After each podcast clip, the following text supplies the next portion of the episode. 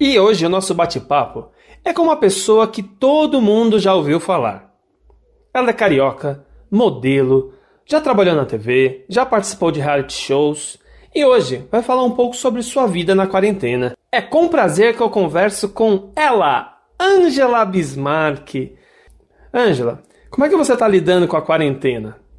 Bem, como eu estou lidando com a quarentena? Bem, já passou da quarentena, né? Estamos caminhando para três meses né, do afastamento do convívio social e também da minha rotina. Né? Eu estou encarando esse momento de, com muita reflexão. Né? Tenho lido muito a Bíblia.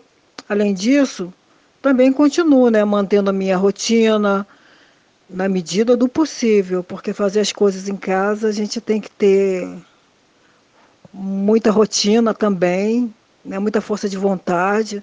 Então eu continuo treinando, tendo uma alimentação saudável e me cuidando também é, em casa mesmo, né? Como fazendo meu cabelo, fazendo minhas unhas, né, cuidando do meu corpo, porque eu sei, né? Eu aprendi isso desde menina. Então para mim está sendo mais fácil. É, isso realmente deve ajudar bastante, né? E redes sociais, como é que você lida com elas? Você usa, está usando esse momento né, que a gente está em casa para conversar mais com o seu público, até mesmo com seus parentes, as pessoas que você gosta? Eu também estou recebendo alguns convites para fazer lives e também faço lives também na, nas minhas redes sociais, né, Facebook, na, no meu Instagram.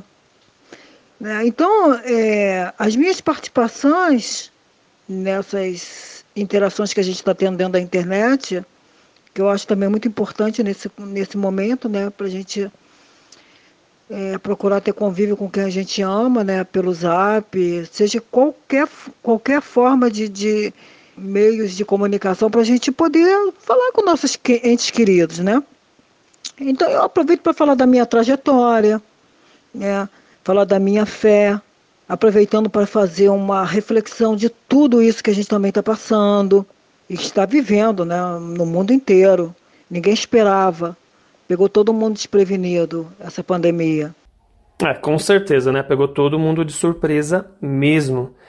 E o que mais assim você está fazendo em casa? O que, que você está aproveitando para fazer que antes não estava dando tanto tempo, né? O que, que você está aproveitando para fazer?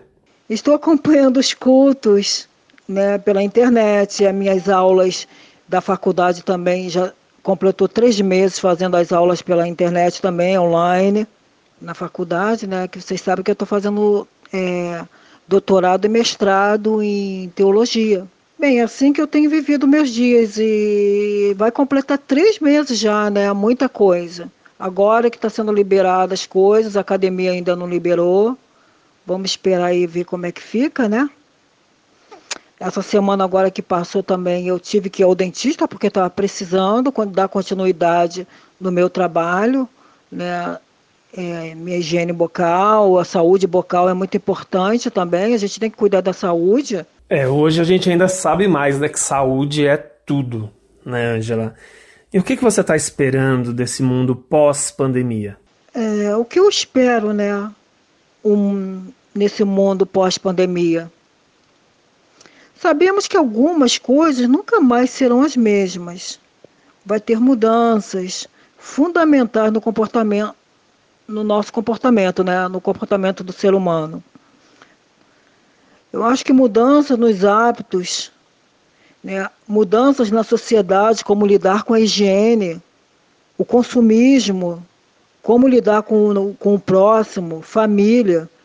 A gente vai ter que rever os valores né, de família Agora, o que eu espero das pessoas, né? É que eles reflitam. Temos que nos unir e deixar essas diferenças de, de lado. Porque a gente está num momento muito difícil. Eu acho que brigas e, e cada um dando uma opinião deixa muito o povo em conflito, né? em dúvidas. Está vendo muito isso.